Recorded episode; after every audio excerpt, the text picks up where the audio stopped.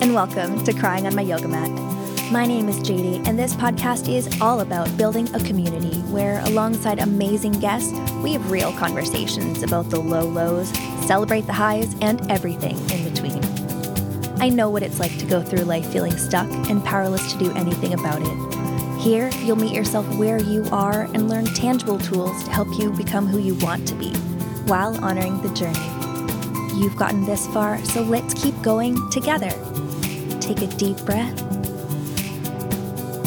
and let's go. Our guest this episode is Lisa Chin. When Lisa is not wrangling spreadsheets or her three young kids, she's a writer, coach, and podcaster, lighting a torch for mothers on a journey of reclaiming themselves. Above all, Lisa values real conversations around motherhood, identity, and self expression. She believes community, knowing your truths, and art can keep us grounded in and living an inspired life. You can learn more about Lisa and read her daily blogs at lisaforreal.com. You can also listen into conversations about who we are on her podcast, All the Things with Lisa Chin. Feel free to reach out to her on Instagram at Reclaiming Motherhood. Lisa and I in this episode talk about actioning on ideas and building community, as well as some of the really important nuances that come with creating community. We also talk about how we process our emotions internally and externally, and we talk a fair bit about how ego can get in the way. Let's hear this conversation with Lisa. Hello, how are you? I'm good. How are you? I am so good. I'm really excited to have this conversation. I know we kind of just started chatting recently, but one of the things that I love is finding people and being like, ooh, something feels right about them in my soul. I have to have a conversation with them. Hmm. I hear you on that. Oh, it's just so nice. How do you want to describe yourself to our audience today? Today, um, well, today my name is Lisa, as it always, almost always is. but I'm also referred to as mom quite a bit um, by three little ones, and I am a writer. I feel like a writer and a podcaster today, and I'm an employee as well. I have a full time gig, and I'm a wife and a daughter. So a little bit of everything. A lot of bit of everything. It sounds like. Yeah. I am excited to just dive into this conversation. So I think we'll just get right into it if you're fine. Yeah. What is your crying on your yoga mat moment? Okay. So it's a bit of a longer story because it is the impetus for kind of the rest of my life, I want to mm-hmm. say. I love that. So I was at my full time job and I was running the wellness group there. And we decided we are going to hold a wellness fair or wellness week rather. So we had this like this week where there was just activities every day. We had a vendor fair. We had all this stuff going on every day.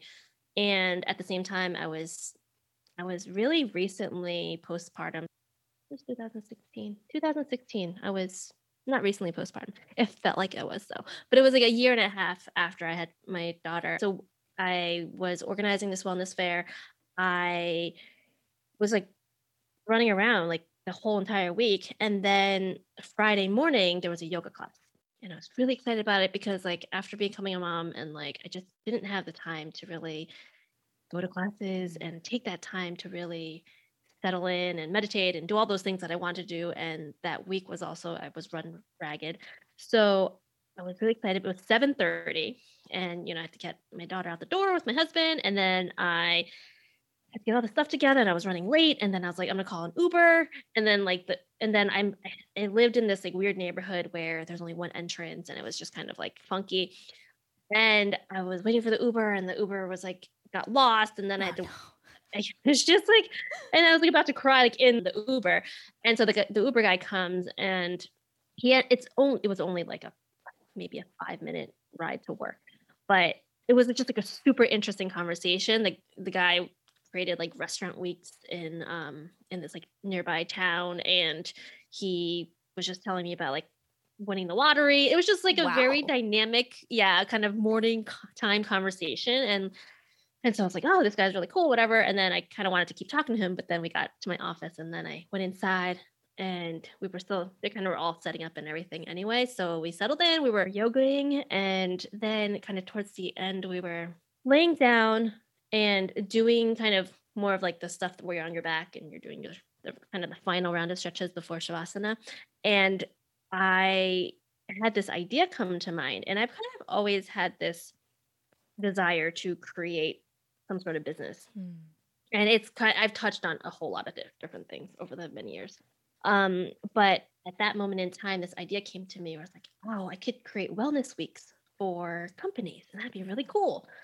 And I'm on, and so I'm on the mat, like crying, releasing the tension from that the wellness week of this week, and then feeling like I had this idea that like I've been waiting for.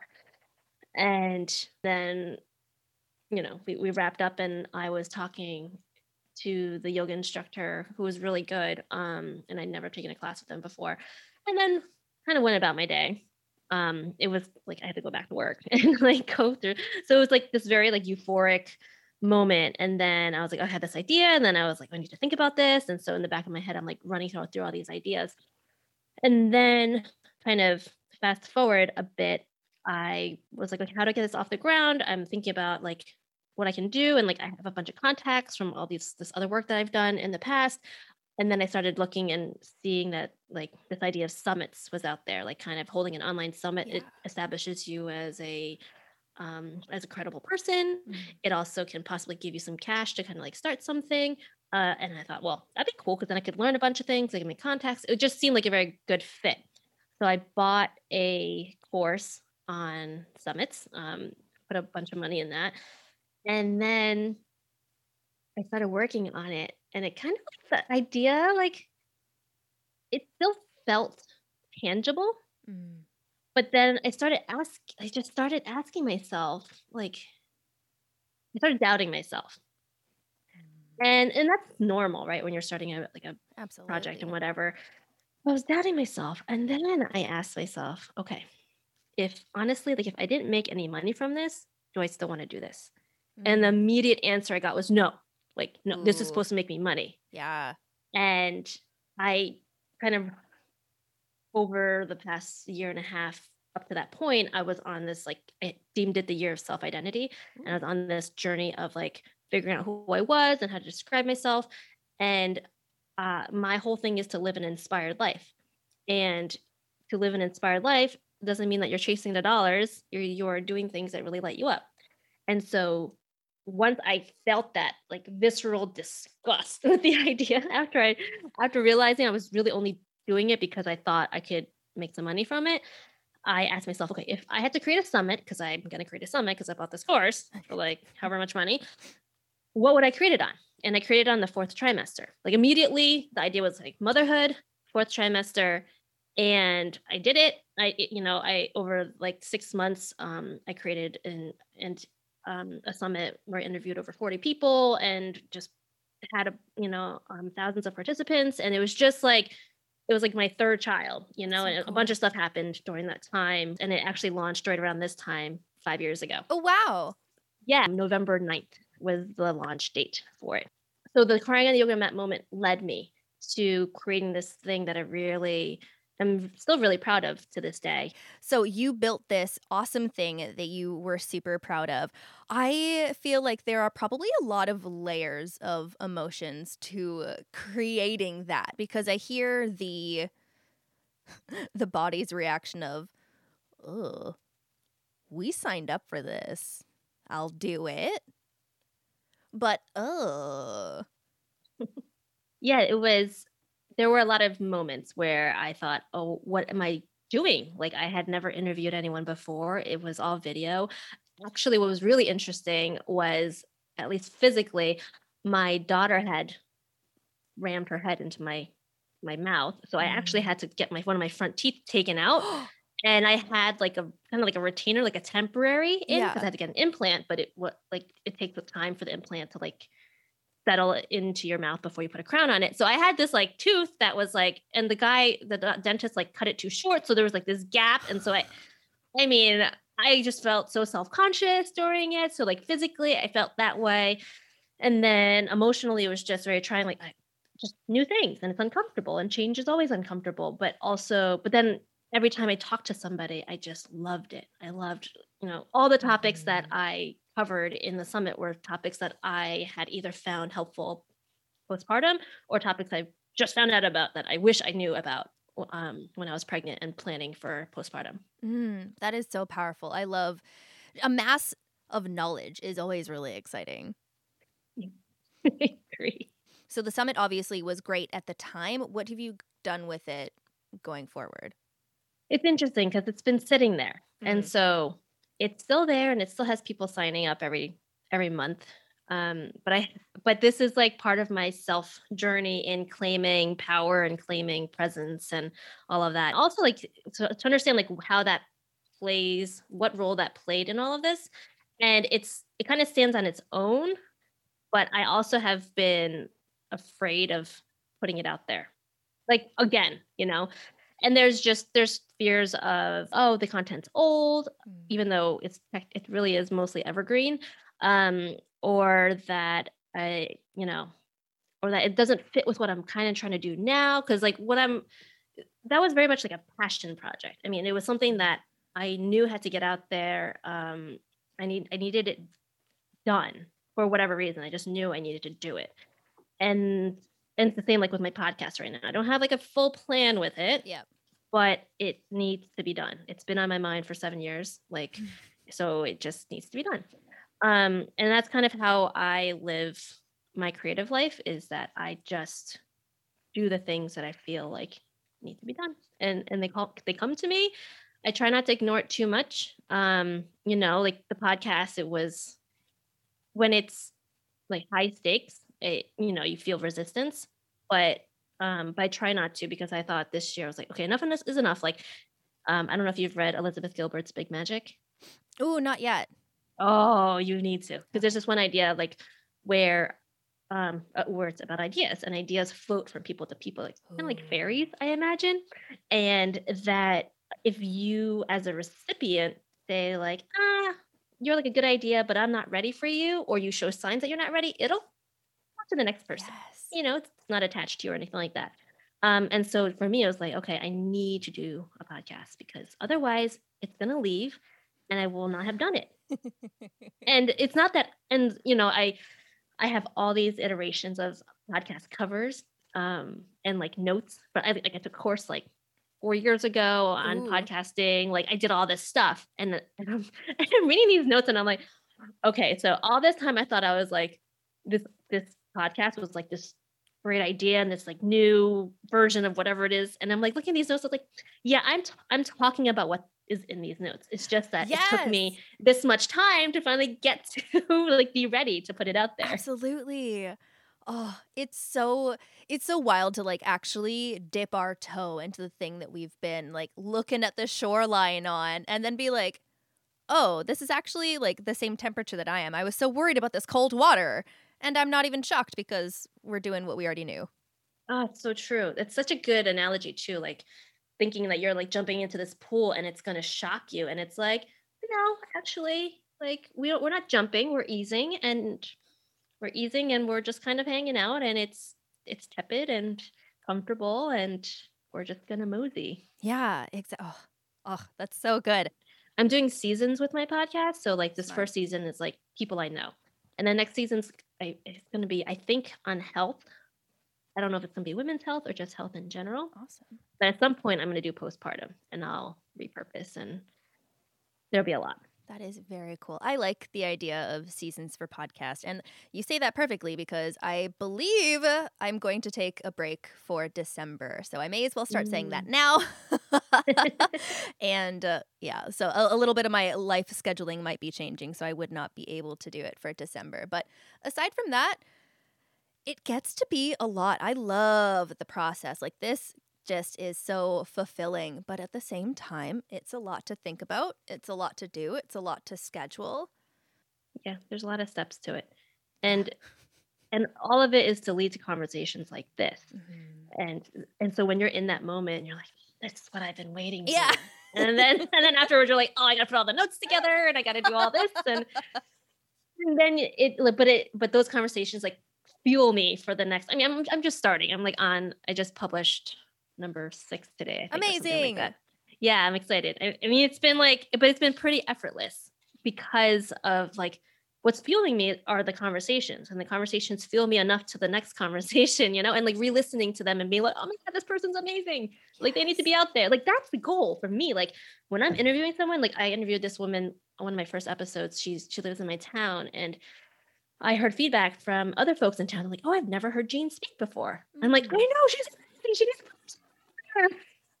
and that's like that's the goal like just to elevate people and like and give others a platform yes. and even though like you know even when you're just starting out it may not seem like you have a platform but like you're creating a platform and yeah and creating yeah. community too that was one of the big parts of it for me was I felt like such a misfit for so much of my life. And so I'm like, I need to start creating community rather than feeling like the world is leaving me out. I've got to invite in other people. That is so true. What are your thoughts on what community means? That is ever evolving, and I'm relearning what community means because I was raised in the church. So, community was church. And once you're outside of the church, and it's hard to meet friends as an adult, especially if you don't have conventional jobs where you're going out and meeting people all the time. So, it's really finding other people who align with different different value sets that you have and like slotting them into those parts of your life. So, like, sometimes you need a friend to go sit on patios with. Sometimes you need a friend that is going to come over and sit while you clean your house because you're like, I can't clean my house without someone telling me to clean my house. I think there are there are so many layers to it, and I'd I'd love to hear what what you think about it if you're a little further down the line than I am. Yeah, I mean, I've been thinking community is one of those things I think about quite a bit. It's actually on my board above my desk because one year, I think it was 2020, was the year of community. I, I, I don't do resolutions, I do themes for the year. Love it. So, community was like my theme. And in 2000, it was 2020. 2020, I was like, this is the year. I'm gonna like, I've I, I had my third child in 2019. So I was kind of like six months postpartum, like I'm ready to get out there. I'm gonna, I was gonna create this like wellness fair, actually, funny enough, like a wellness um, fair in town. And I was just like super excited about it. And then COVID came.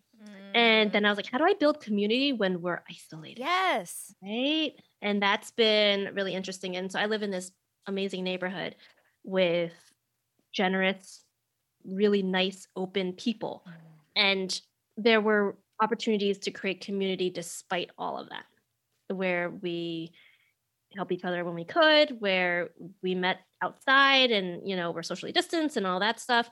And we were able to create bonds despite like the distance yeah. that was, you know. And what one thing I learned about community is that it requires not just for you to give, but for you to receive. Mm-hmm. So, like, um, when I was postpartum with my third, I lived in this town. Um, and I do this practice postpartum called confinement, which is a Chinese traditional Chinese practice where you stay home for 30 days, you don't do anything, your mother or your mother in law or your aunts or someone comes and takes care of you. Hmm. And so I practiced that for my last birth, and my mother in law was in town, my mom lives with me, my husband was off.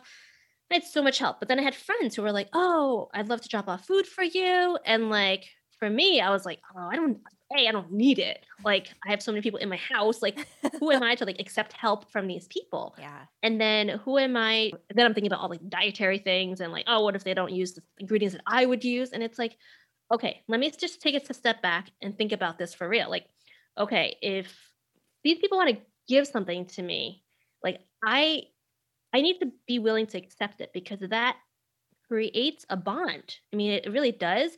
And it's not that I'm in a deficit because I've received something, but it creates a relationship. And in order for you can't just continuously give to someone and expect a relationship to happen. Like they need to receive it and then they in turn give back. But and that's just how community works. It's mm-hmm. not like you just constantly dole out stuff and then Eh, or you constantly receive like you, it just has to be this give and take to it Yeah. So that's kind of like my one one of my biggest lessons around that. Oh, I love that. That is really, I'm very much a receiver. I love to receive. It's taken some years to work on my giving. I'm still, I still work on it every day. And what you said about we can't just give, give, give if someone's not also receiving and giving back. That's so true. And so few people realize that there is a detriment to giving when someone else isn't receiving or when they're not mm. giving back. Like, there are a lot of people who get very bitter because they see the good person that they are. They see how hard they work, how giving they are, how loving they are. And when a person, such as myself sometimes as a receiver, isn't actually looking for that help, and the person is still giving it and burning out on giving and mm. giving and giving, and they're bitter at me, and I'm like, but like I'm Teflon. I didn't actually, nothing stuck to me because nothing was for me. It was secretly for the other person, but sometimes we don't see that. Mm. All right. One of, I'm, I'm going to look it up because I, oh, I, I quote, quote Wayne Dyer so often, and yet I always misquote this, but he says how people treat you is their karma and how you react is yours. Oh, and, there's a reason why he's like the godfather of self development, right? But like that is my. I mean, I carry that with me. That I don't even remember the first time I read that, but I was like, oh my gosh, like yes, like everything that we do, our reactions are it's all all about us. And once we can internalize that, then we can we can see it in other people. And once we we're like, oh, with the way you're reacting, is because you're scared because you're lacking control because you had a bad day because you you know feel this way about yourself because this happened to you. Like once we can see that about ourselves and once we have the empathy to understand ourselves then we can then we're able to see that in other people too. And when you're looking at someone who's like giving giving giving and they're being upset at your reaction they're up, being upset is not because of you. It's because solely because of their expectations or their assumptions that they've made. Yeah. Oh it's it's so good. We've talked uh, earlier in an earlier episode of the podcast about emotional immaturity, especially in parents, and that is v- indicative of emotionally immature people sometimes. And it feels like such a harsh thing to say, but there are so many nuances and levels to it. So if you have a tendency that's emotionally immature, it's okay. It gives you an opportunity to look at yourself and be like, okay, where is this giving nature coming from? What love am I trying to receive by pouring this specific love on another person? Yeah. Well, I mean, you say, I mean, that that word immature is actually very important in the idea of emotional immaturity because the immature part of it comes from the part of you that was immature, that is storing that emotion. So it's not that someone's emotionally immature, it's because they are tapping into this part of them that is immature that's stuck in that pattern. Yes. So it's like how so how old were you when you were feeling that? Mm-hmm. And then and then working through that.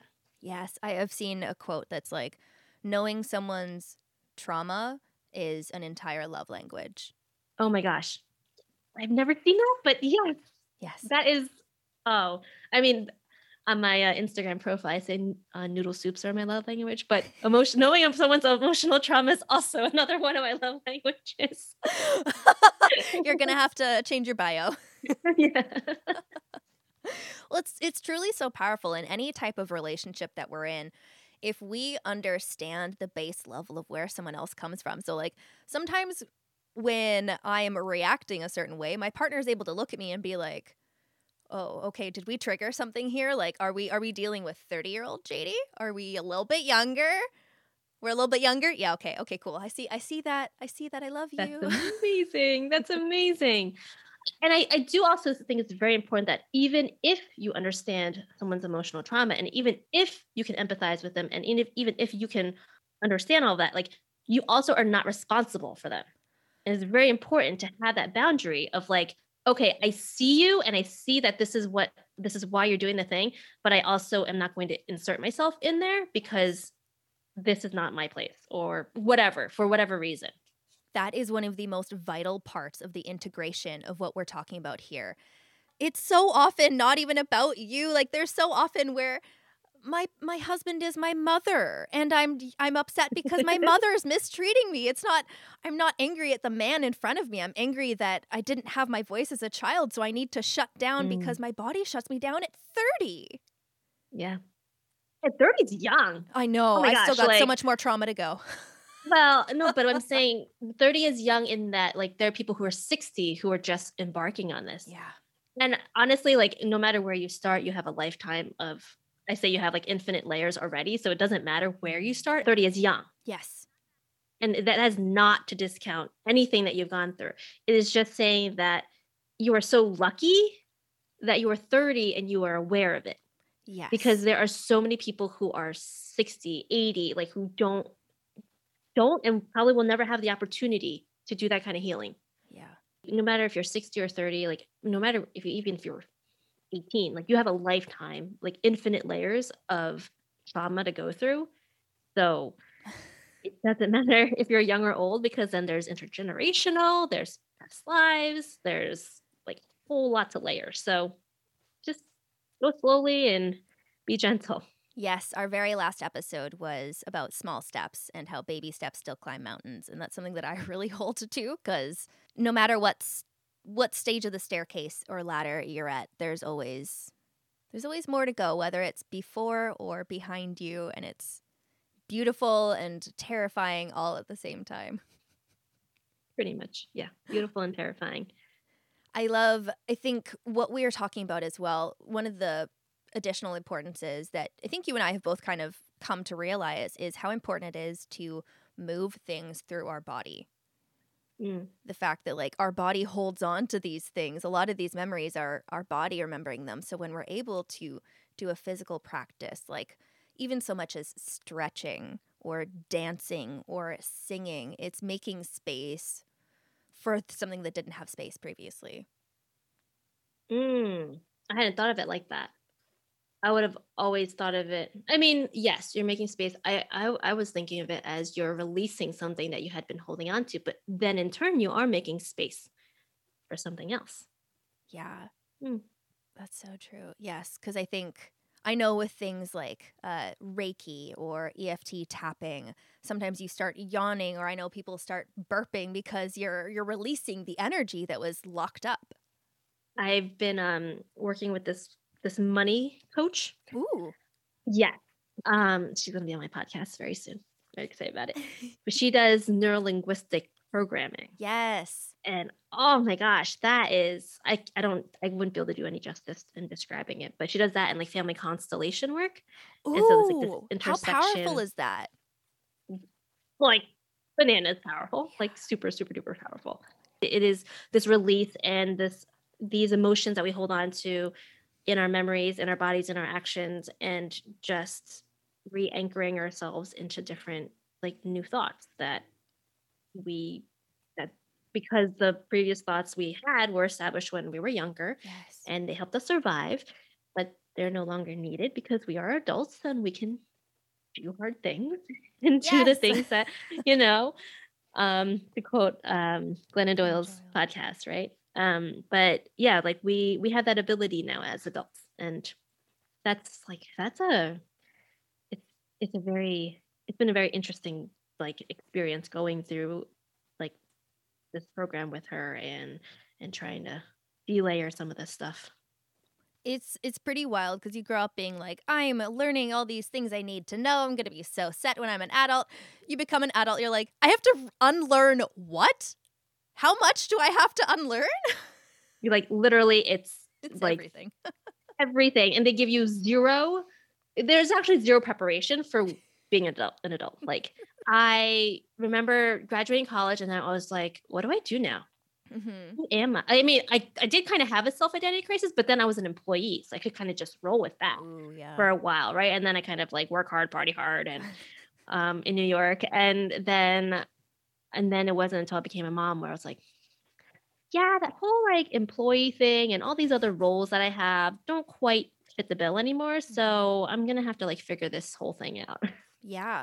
Well, I'd love to ask where you're at in that journey now. Because so you created the summit. You told us all the different hats that you wear currently still as, and that included in that is podcaster and full time employee. So your idea of what you want to do for your future has shifted a little bit. I see. What is your current like what gets you up in the morning to work Oh. towards your future? Oh, it's such a good question. Oh, it's really funny because as I'm saying that, I'm thinking of my husband who's like, that's just a stalling response, which I'm totally stalling. That's okay. um, what gets me up? I don't know. I I stay up until actually what keeps me up. What keeps me up because I tend to do my work late at night is just the desire to get my thoughts out. So I Mm. write a daily blog and then I do the podcast and that's kind of my creative work at this point in time. And I do Instagram and you know that's kind of minorly creative I guess. um but it's kind of tertiary. The but what gets what keeps me up at night is just that I have these thoughts and these observations that I feel like I need to capture before mm-hmm. I lose them. Yes. and it's like this feeling of like if i don't write it down i will not incorporate it into my being. So the way i process things i write them like in college and in high school I, like would write my like write notes for the chapters so i could learn about it. So that's how i kind of integrate all that. So like for me like writing helps me sort through i call my writing glorified journaling. Mm-hmm. So like writing helps me sort through my thoughts. It helps Yeah. me with like the observations that i'm making. It it also helps me tap into other energy like that i can kind of pull like in. And that that excites me and that makes me want to just do more. Uh, but i honestly don't know well hmm, okay origin story. Um so the reason the reason I do all this is because I have always done things that I don't know why. And the reason I've always done things I don't know why is, is because when um I was in the womb, I was given a thought from my mom, a belief that I was going to do something with my life Mm, yes. and that ha- I have I was became aware of it in my like mid 20s and I carry that like and that that explain that's the only explanation I have for why I do the things that I do why I feel like a black sheep amongst you know feel right that, like I you were saying that, like you yes um and why I do these things like I, I don't know I have no other explanation than this one moment Yeah. in the womb, six months in the womb, where um, I felt that from my mom. yeah. And I mean, and my, I don't know if my mom actually like, she never verbally told me that, It but doesn't matter. because of the circumstances that were like the things that were happening at that point, that's the only thought that I can think of that would have crossed her mind. That's the origin story of why I do all the things that I do. Oh, that's really incredible. I I, fe- I have felt a a similar calling on my life, especially when one does grow up in the church and like my grandma's an evangelist, so uh, very churchy and uh she passed me her spiritual baton at one point and mm. that's that's a lot of pressure and it's christian since you're two and you're told that like you're gonna be a leader you're gonna like bring people to something bigger than yourself and it's like yeah i'm gonna do that and then you go through life like wait how am i gonna do that? Bring people to i can't even bring me to me half the time. What do you what? And it's really a breath of fresh air to be able to cognizantly consider these things as an adult and be okay, what matches with who I am now?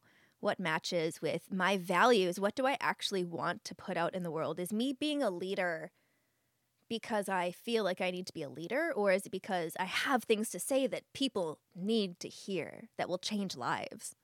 Mm. And calling ourselves Yeah. on that. How much is ego? How much is ingrained? How much is desire for good? Oh, that's a big. That's tho- those are big questions. I mean, at the end of the day, it's it's almost all ego. it's an incredible amount of Right? ego in my It's daily life. Yep.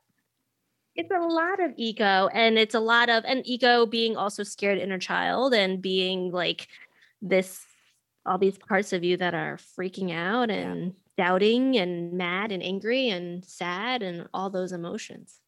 So is ego then like any any time when you're just not present, right?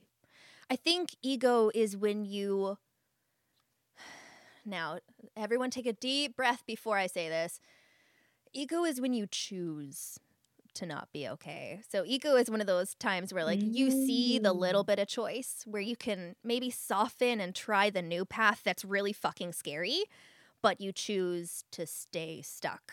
That for me is when my ego comes out. Is when I'm choosing myself in the wrong way. Huh. Okay. When you're making a choice. Choosing like that. choosing to stay in the stuck has had me in my ego for a really long time. Even if we're talking like jealousy and things, it's all just ego thinking that I'm not measuring up and choosing to stay in the thought mindset that I'm not going to measure up rather than oh damn look at them go that's really cool i bet i bet they're meeting their own goals and that's really nice Mm-hmm. it's hard It's like a you have to uh, you have to like consciously work not against it, but like work against your ego. you've you've got to meet that part of yourself with grace being like i understand what you're doing here. I see it. I love um Amber Rae is an author and she has a feelings journal and one of the methods that she kind of has is like you name the emotion that you are that you want to feel and you kind of say hey anxiety. Thanks for showing up i'm here and ready to listen what would you like to say to me or what do you need me to hear hmm. and that's been really helpful to me because one sleepless night I'm anxious. So I turn to my brain. I'm like, hey, hey, anxiety. Thanks for being here. I see what you're doing. I know that you are so supportive of what I do and you want to see me get this done. But you know what? I am going to get it done. And I can only get it done if I have a good sleep. So you got to trust me for a minute. Thank you for reminding me and warning me. But for right now, you got to just take a quick back seat. I'll see you in a couple hours. And it helped me actually get to sleep. it's it's a really powerful little tool to be able to be like, okay, this is what this is. I know the part that it plays or that it thinks it's playing or that it's played for the past however many years. Mhm, mhm. Because if we're just going covering our ears and going la la la la la, it's going to yell and it's going to yell and it's going to yell and if you don't hear it, it's going to show up in your body, it's going to show up in your gut, it's going to show up in your skin. Yes, absolutely. I think that's such an important point to make is that it does like this whole idea of like we- where you were saying before, like movement clears, Yes. you know, and like, and like that movement is the release. So like you also release your anxiety just in a different way, not in a moving way, but in emotionally like like saying goodbye to it kind of way and like acknowledging like acknowledging it but then also saying hey i can take over. I'm good. And i did something similar but it was kind of but it, i mean that's like but it's just a different version of that where i kind of talked to like you know four year old version of me when i was triggered by my four year old and it's like okay like yes you you know you were you were unseen before and you want control and you know it's just like it's all about feeling unseen and wanting control really Yes. um but like talking myself through it and and I, I and I tend to share a little bit of this um, on my blog because I think it's helpful for people to actually have examples of how you do that. Because otherwise, you're like, "Am I doing it wrong?" And Yeah. honestly, like you think you're doing it wrong half the time anyway. It's just like you got to go with it. If if you feel like you're supposed to talk to yourself because like you're a five year old, then talk to yourself like you're a five year old Yeah. and work through it. It's just so essential for the continuing of our human race to actually do this work. Like honestly. Yes. Uh, and it's so gratifying, like being deep uh, in this work as you and I are, because then we get to meet other people that do the work. Because a lot of the time that I spend on uh, social media or out in the world, I'm like, ooh, y'all aren't doing the work. or you think you're doing the work, but you're really not. Mm. that is that's Mm. dangerous. spiritual that's really bypassing is a conversation for another day. Yeah, yeah. It's that's like if you if you think you're doing the work, just check and make sure. Because sometimes I I fall in that category where like, oh, I'm totally doing the work. And I'm like, nope, nope, not doing the work. Egos, egos right there. Yes, and be uh, be uh, cognizant enough to allow people to be like, "Hey, I see you think you're doing the work, but like, you're not. Because if you're letting ego make you not listen to a victim, you need to Mm. check yourself before I wreck you. uh, people who are victims growing up do not enjoy watching other people be put in victim states. Mm. It's interesting because, like, one of my beliefs about people is that everyone wants to be on the right side of history. yes. History being very different for everyone, right? Mhm. So, I have I have this weird ability to see both sides Yeah. and to be able to like, oh, I get it, and then it's like, oh, I get it, and so I'm in a situation right now where like I I feel like I'm the victim, but I can, uh, but I also 100% believe the other person feels like they're the victim. Ooh. That is something to hold. Mm-hmm. Yeah, it's a very it's a very weird place to be in, and to have it unresolved is probably the worst part of all. But it is. It's like this feeling of not even like I've been wrong, but like this is not the right thing to have happened, and like and it shouldn't have happened this way. But then I can also see the other person completely believing that about themselves. And it's like so. Mm-hmm. So if I'm in this position where I can, and this is part of my like trying to come to terms with like this truth of mine, right? Like, okay, so if I believe I'm on the right side of history and they believe they're on the right side of history, what is right? Yeah. And what does it actually mean? And what should what should I be doing about it? Like, should I be being like the bigger person and like being like, I see your side of history?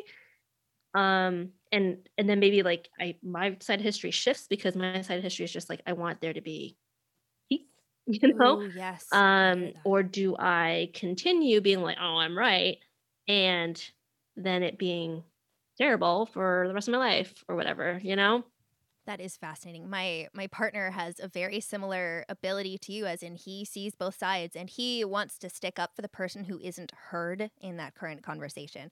So he accidentally plays what I call devil's advocate sometimes and it's not him being the devil's advocate. He just sees me being really harsh on one side and being like, "JD, you don't see these other parts of the side." I'm like, "I don't want to." He's like, "But you have to. This is how we have to heal as a society." but it's that same thing with so if we bring that into an argument it's he understands both sides of it. He sees that he's in the right he sees that i'm in the right and he's going to bow to who is more loud about being right kind of thing. So if i'm overtly Mm. emotional i'm going to win quote unquote and that's something that he is really strongly working on because i've been like no don't just let me win. Like you've got to be the louder voice if you need to be the louder voice but it's terrifying. Yeah. Like you don't yeah it's like do you want to be the bigger person? If, but, but you'd also want to shut down that part of you that was like this is not right for me. Yes. So it is this weird thing and it is also this idea of like living in community and relationship with people and balancing that. Because at the end of the day like we're all kind of interconnected right? So it, what like something happens in my world and even before i met you it impacted you on some Mm. level you know so i'm still trying to grapple with it myself as you can see. I'm not i don't have fully formed thoughts around it because i'm still like in it and i think Yeah. about it on the daily like working through it. That's definitely one of the challenges of being a podcast host like i'm working through every single thing that i talk about in the show. There's nothing that i'm fully fully like healed on. Well, you know, it's interesting because like the majority of the podcasts I listen to are like, oh, they they they don't pause it that way. yeah Where I'm like, and maybe you and I are very similar in this regard. Like I I remember like so I I share land acknowledgement at the beginning of my which i love Oh, thank you. would you like Um, to do I, land acknowledgement right now I, you know, I really wanted to, like, kind of like in the middle, and I was like, oh, I just like, mm, I, yeah. do it now we'll have it in Um, here Yeah. Okay. So um, I do want to acknowledge that I am podcasting, speaking from the unceded and traditional lands of the Nipmuc and Massachusetts tribes. I live in a town outside Boston. Um, and so I share land acknowledgement before every podcast because I feel like the examination of who we are is not complete if we don't actually include the acknowledgement of so much of what lays in in the country that I live in, at least, right? Um, I don't know about the listeners, but the network of understanding culture, Mm. um, beliefs, and values that our country holds very much stems from the genocide and the mass, you know, mistreatment, um, to say it lightly, of the Native people. So I try to bring that in because so much of like what we believe and what we think to be true is actually not true because it's systemic. And so like even something as simple as oh girls like pink and boys like blue like that's I like want to say all curse words right now. Say all the curse words. It's just messed up. Like yes. it, that is systemic. Yeah. Like you may think it's really tiny, like, oh, like, my preference is pink. I actually I did not have a preference for pink. And I realized it's because I was anti that idea. But then I actually really love pink. Like my podcast logo is like all pink now and stuff like that. Um, and I actually wrote about like reclaiming pink. Um, I'm reclaiming yellow. The gold yellow of mine is exactly a color that I'm reclaiming. I love it. So yeah, it's like this. Um, but I do. I think it's really important, and I actually haven't heard a land acknowledgement. Um, but I'm on my own kind of journey of dissecting race within myself. Um, and advocating for those. Like I'm part of a social justice group in town. Um, my friends and I started, and we're trying to address kind of inequities in town and raise awareness and like understanding and um and we are on native land and like like the former mascot of our school was an, like the head of a native american. Mm. so like that so i it's it's kind of close to home and i'm like I'm, I'm- part of a project right now that is incorporating native voices in it. So it's just a part of me that i'm like getting shaky so i know it's something that i i hold dear. Um but it's something that i know that i will be kind of pulling into more of my work um as i go along Oh, on I this s- journey I so appreciate that. The very first episode of this podcast is with a yoga teacher of South Asian descent, and we do a land acknowledgement in that episode specifically because you re- you really can't talk about acknowledging the creators and predecessors of one thing without talking about the creators and predecessors and keepers of another thing. So we get to base ourselves on this land. So while we're talking about the base of yoga, we also got to talk about where we're currently practicing it. mm. an intersection of Oh, you gotta. You got Yeah, well, it's all about intersectionality. Yeah. Like that should be a bumper sticker. It all intersects. yeah. It's It's another love language. and there is just so much more to learn. And I'm so grateful that you came on the show and taught us some today. I love that we didn't have like necessarily a direct place that we were going to go with our conversation, and we went about 80 places, and I love every second of it. I really enjoyed this conversation too. I wasn't sure where we're going either. Like when I was starting, I was like, oh, where are we going to talk about besides my crying on the yoga mat? But no, I really enjoyed this. And I love how your and my interests and work kind of overlap as well, which is it's, it's like you said, it's amazing to meet other people who are kind of doing this and to have to feel seen, to feel heard, to feel that connection. It's really powerful. Oh, yes. Well, please tell the audience how we can follow you, reach you, learn more about you, pl- plug that summit. My blog is called lisaforreal.com. And then my Instagram handle is reclaiming motherhood, one word. And then the summit is fourth trimester summit.com. So that's still live. I'm like I said, I'm still trying to figure out what to do with it, but you can enjoy it while it's still there. Um, you can read my daily blogs. You can email me at lisa at lisaforreal.com um, or DM me on Instagram. I do love the content that's shared by other people. And so my stories are a string of things that I find completely fascinating that people have shared on my thread. And so that's kind of how I use my stories. Oh, I love that. Well, I'm excited to interact with you more and to talk more in the future. And thank you for the work that you're doing. Thank you for following the call of I need to do this and really putting out a lot of really awesome content about the fourth trimester because uh, even though I'm not a mother, I understand how vital that is. And thank you for doing every single piece of work that you're doing, including the work in your community. Oh, thank you so much for having me. And I'm really excited to continue our conversation as well, because I think that there's definitely more to come. Oh gosh, yes. So we will talk soon. Thank you so much for listening. If you enjoyed this episode, please share it on social media. You can tag me on Instagram at crying on my yoga mat so I can see what you're learning and loving about the show. Until next time.